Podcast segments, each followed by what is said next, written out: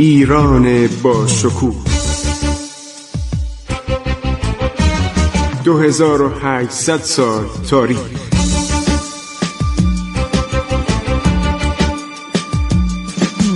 عبور از تاریخ.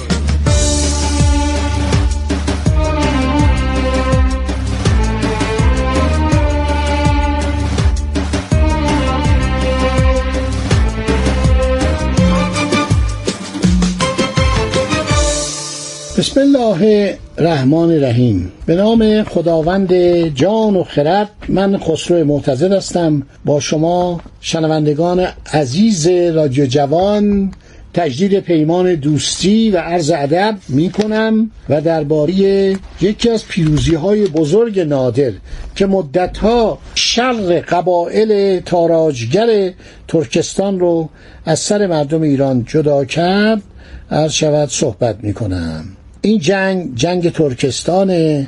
نویسندگان بعضیا فکر کردن نادرشاه فقط به علت عشق و کشورگشایی به طرف ترکستان اردو کشی کرده. برخی دیگر پنداشتن که این موضوع برای قطع نفوذ روسها از ترکستان بوده است. این دوتا تصور اینهایی که میگن غلطه.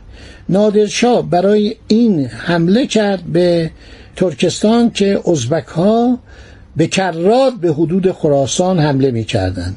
ایلبارس خان فرمانروای خیوه در هنگامی که نادرشاه مشغول اردوکشی به هندوستان بود چندین بار به شهرهای مرزی خراسان تاخت و آن شهرها را به باد غارت داد و عدهای را کشت و جمعی را اسیر نمود و با خود برد نادرشاه می‌دونست که سرزمین ترکستان جز اینکه رود جیهون و سیهون برای دریانوردی موجبات تسهیل قشونکشی اونو فراهم می‌کنه سرزمین خطرناکیه. بسیار سرزمین عرض شود سنگستانی و سرزمین فلاتی بود که بدون هیچ گونه درخت و گیاهی بود و آزوقه نداشت و روسام در اون زمان هیچ گونه نفوذی در ترکستان نداشتند. روابط ایران با دربار روسیه بسیار عالی بود. افسران توپچی روسی معمولا در قشون عرض شود که نادر انجام وظیفه می‌کردن. کالوشکین یا افسر خیلی خوبی بود. چند نفر نظامی و اصیلزاده روسی همیشه با نادر بودن حتی در سفراش رو همراهی می‌کردن و این بود که ترسی از نفوذ روسا نبود. نادر بعد از مراجعت از سفر هندوستان هدایا و تحفی هم برای ملکه روسیه ارسال داشت. برای اینکه نادر چگونه از رودخانه های ترکستان استفاده کرد نگاه کنید به کتاب تاریخ نیروی دریای ایران جلد سوم که من نوشتم دو سال منتشر شده و کامل به اضافه تصاویر رنگی اینو حتما توصیه می‌کنم کسانی که به ماجرای نادر علاقه دارن گذشته از اون کتاب عرض شود که لارنس لاکارت رو بخونن نادرشاه آخرین کشورگشای آسیا. دکتر غلامرضا افشار نادری و دکتر اسماعیل افشار نادری این کتاب خیلی عالی و نفیس چاپ کردن. خب منظور نادر این بود که چون می‌دید که ازبکان به ایران حمله می‌کنن و سر قارت دارن می‌خواست با وارد ساختن ضربت شدید و قطعی برای همیشه فکر تجاوز به ایران رو از سر ازبک ها خارج کنه و مرزهای آن قسمت ایران رو برای همیشه از چپاول اینها مسون داره. نادرشاه پس از مراجعت از هندوستان و رسیدن به قندهار و نادرآباد که شریک خودش ساخته بود تماسب قلی خان جلایه رو با چند هنگ سوار و دی از نجاران کشتیساز هندی که محمد شا در اختیارش گذاشته بود به برق فرستاد. آنها با کمک کارگران محلی به تهیه کشتی و ساختن تعداد زیادی ناو پرداختند. مقدار زیادی آزوقه و علیق جمعآوری کردند در شهرهای ساحلی گرد آوردند و منتظر ورود او شدند. به رضا قلی میزا که به سمت نیابت سلطنت در تهران بود دستور داد که ادعای تهیه و به هرات بفرسته. خودشم به طرف هرات رفت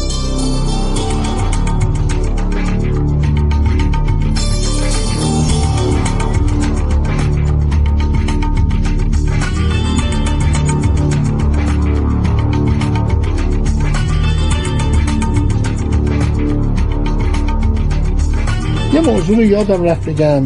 در مدت غیبت نادر در هندوستان رضا قلی میرزا کار خیلی بدی کرد کار زشت و کثیفی کرد و این بود که چون شنید نادر کشته شده از بین رفته دستور داد چند نفر میرغضب برن و شاه تحماس به دوم که خواهرش همسر رضا قلی میرزا بود بکشنش خفش کنن. اینا رفتن به قله سبزوار. در اونجا قله بود. این شاه تماس به دوم اونجا زندگی می‌کرد.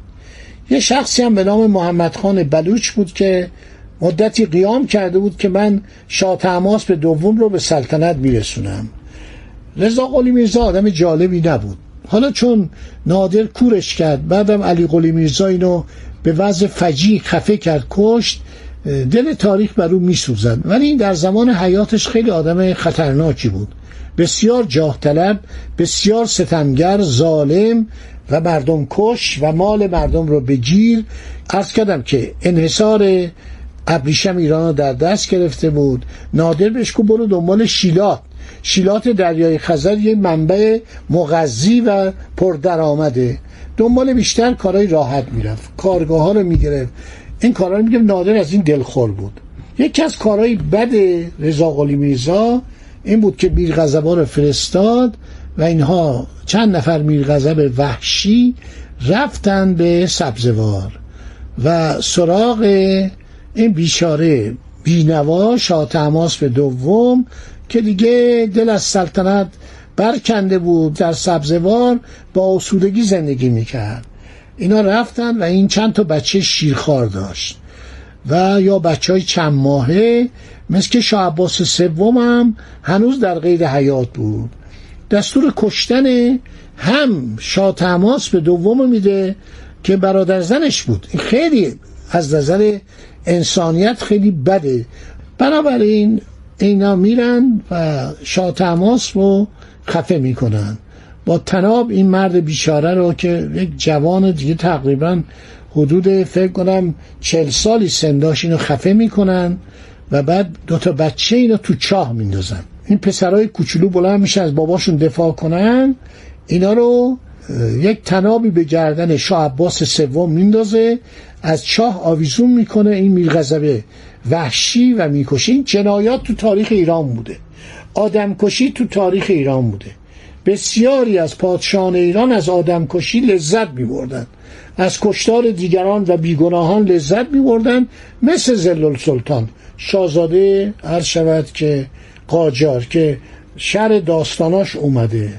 و همینطور کامران میرزا. و همینطور خود ناصر شاه که یک کسی رفته بود جواهرات همین تخت تاووس رو کنده بود دستور میده و اینو بیارن و خفش کنن یا سر ببرن. از این کارا می‌کردن این پادشاه.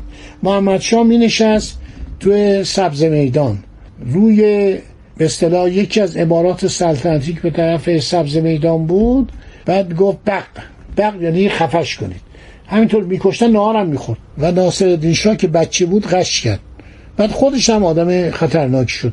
خودش هم میکش خودش هم دستور سر بریدن می‌داد. یه بار نه تا سرباز رو دستور داد خفه کردن. برای اینکه یه سربازا این می‌خواست بره اروپا سفر دوم حقوق می‌خواستن. سربازای فوج سوم اصفهان جاده حضرت عبدالعظیم جلوی کالسکر گرفتن. فراشباشی ها رو کتک زدن. یک شخصی بود به نام احمد خان علاءالدوله. خیلی آدم وحشی بود. و بعد این علاءالدوله دستور این سربازا رو زدن. سربازا چند تا سنگ ریزه پرتاب کردن به طرف کالسکه. شاه ترسید برگشت و به کاخ سلطنتی. گفت برن این سربازا رو بگیرن. این سربازا رفته بودن. رفتن جاده حضرت عبدالعظیم رفتن اصفهان. یه گروه دیگر گرفتن. ده نفر از فوج سوم اصفهان گرفتن. این فوج چندم بود؟ فوج سوم اصفهان اونا فوج دوم بودن. اونا رو آوردن. یکی گفت قربان من گماشته سفارت از انگلیسم. یعنی من سرباز ایرانی محافظ سفارت انگلیسم. شاید سفارت انگلیس خیلی وحشت داشت که اونو کاری نشته باشد بعد اون نه نفر رو با تناب خفه کردن. وقتی اروپا رفت همه فوش می‌دادن. تمام مطبوعات فرانسه گفت از این جنایتکار حمایت نکنید این جنایتکار رو راه ندید. روزنامه ای نوشت که این جنایتکار خرجش ما حساب کردیم 400 هزار فرانک میشه. شما برای یه بیمارستان در فلان شهر ده هزار فرانک ندارید. چرا باید خرج کنید؟ دولت روسیه در نهایت بیمیلی از ناصرالدین شاه پذیرایی کرد. دولت انگلستان هم نپذیرفتش. گفت اولیازت ویکتوریا نیستن در لندن وقت دیدن ایشونو ندارن. آره این مسائل این جنایت ها بوده.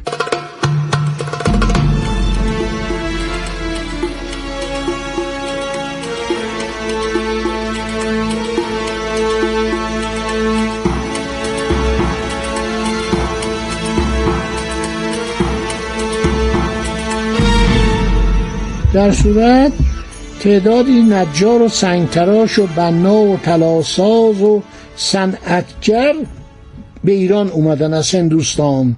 به ایران اومدن قایق سازا و نجارای هندی رفتن کرانه رود اموی اموی دریا یا جیهون که قرار شد که اینا کشتی بسازن و حرکت کنن. چند صد فیل عرض شود که در خدمت نادر به ایران آورده شدن.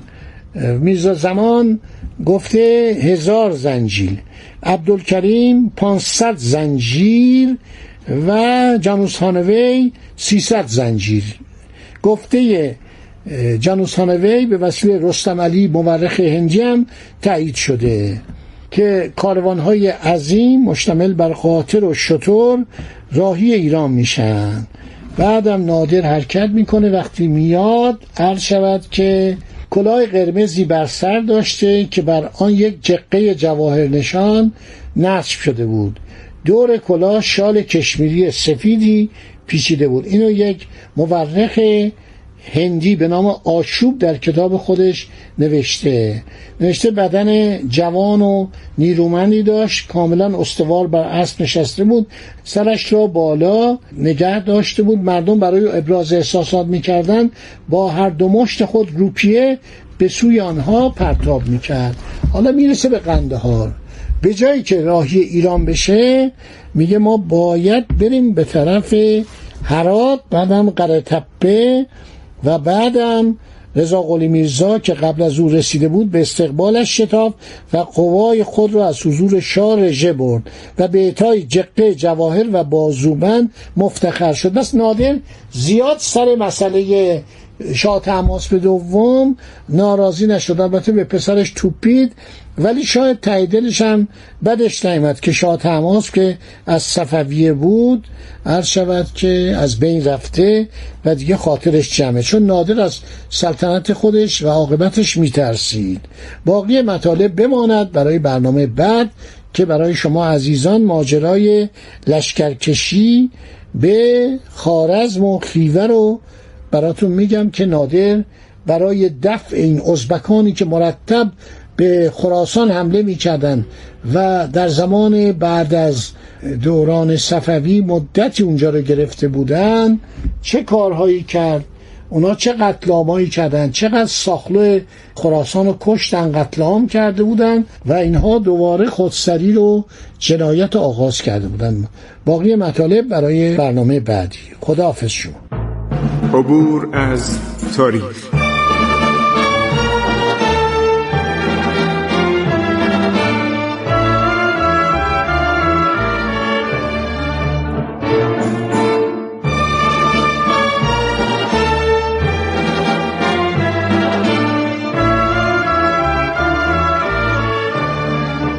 ایران با شکوه.